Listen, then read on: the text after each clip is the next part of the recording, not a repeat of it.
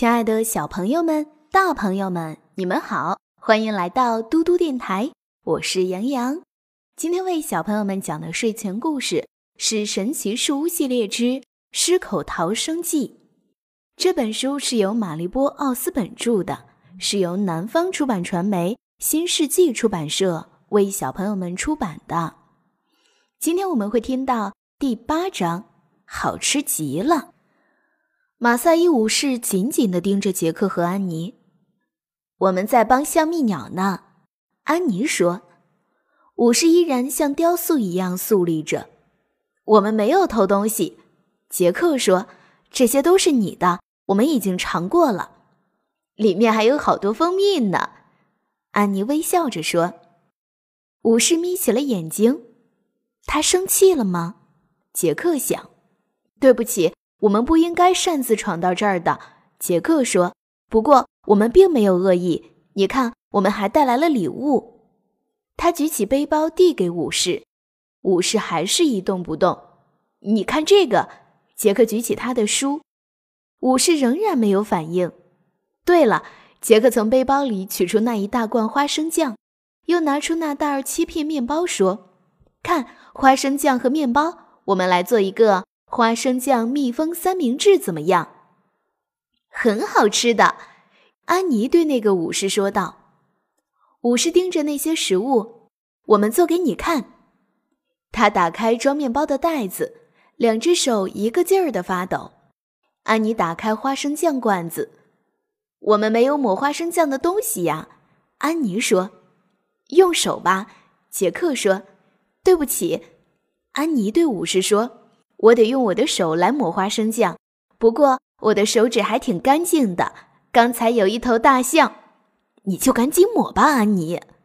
杰克说：“好吧，好吧。”安妮用手蘸了些花生酱，涂抹在一片面包上。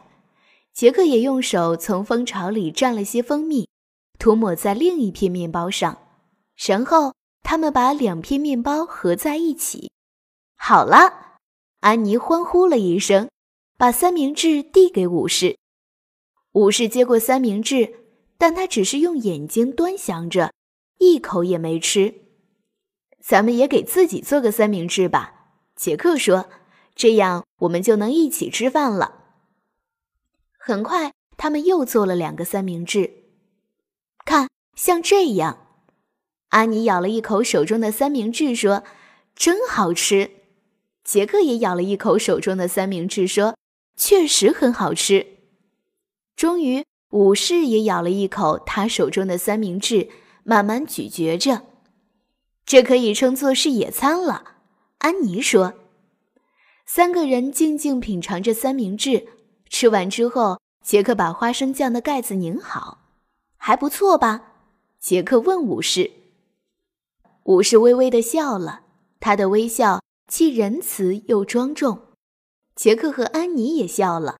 然后，武士优雅地转过身，走进森林。哦，他走了。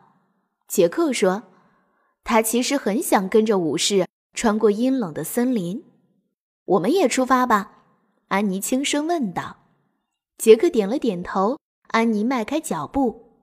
等等，杰克把花生酱和剩下的面包放进背包里，说。现在该回树屋了吧？你不会再做像救动物或追小鸟那样的傻事儿了吧？那些可不是傻事儿，安妮说。别忘了，是那只小鸟帮我们找到了谜底。哦，对，杰克说。他看了看那只像蜜鸟，它正站在地上，用嘴巴啄着蜂巢呢。谢谢你啊，杰克对小灰鸟说。好好享用你的大餐吧。安妮接着说：“杰克背上背包，和安妮一起走出森林。经过池塘的时候，他们看见大象还在喷水玩呢。大象把长长的鼻子举到高空，似乎在向他们挥手告别。再见啦！”安妮高声喊着，也跟大象挥手告别。他们绕过河的拐弯处，踏着高高的草丛往回走，在路上。他们看到了远处的角马，其中有一些正在渡河。看到了一群正在吃草的斑马，看到了独来独往的长颈鹿，正在吃一棵树上的叶子。他们还看到一群狮子在大树下睡觉，而那棵树恰恰是树屋所在的那棵。哎呀！安妮叫道。杰克的心猛地跳了一下，原来他们在这里。杰克说：“小朋友们，今天的故事就讲到这里啦。一群狮子在树屋所在的大树下睡觉，那杰克和安妮如何顺利进入树屋，回到自己的家呢？我们一起等待明天的故事吧。我是杨洋，如果你喜欢听杨洋姐姐讲故事，可以让爸爸妈妈。”关注微信公众平台“嘟嘟 radio”，我们明天再见啦，晚安。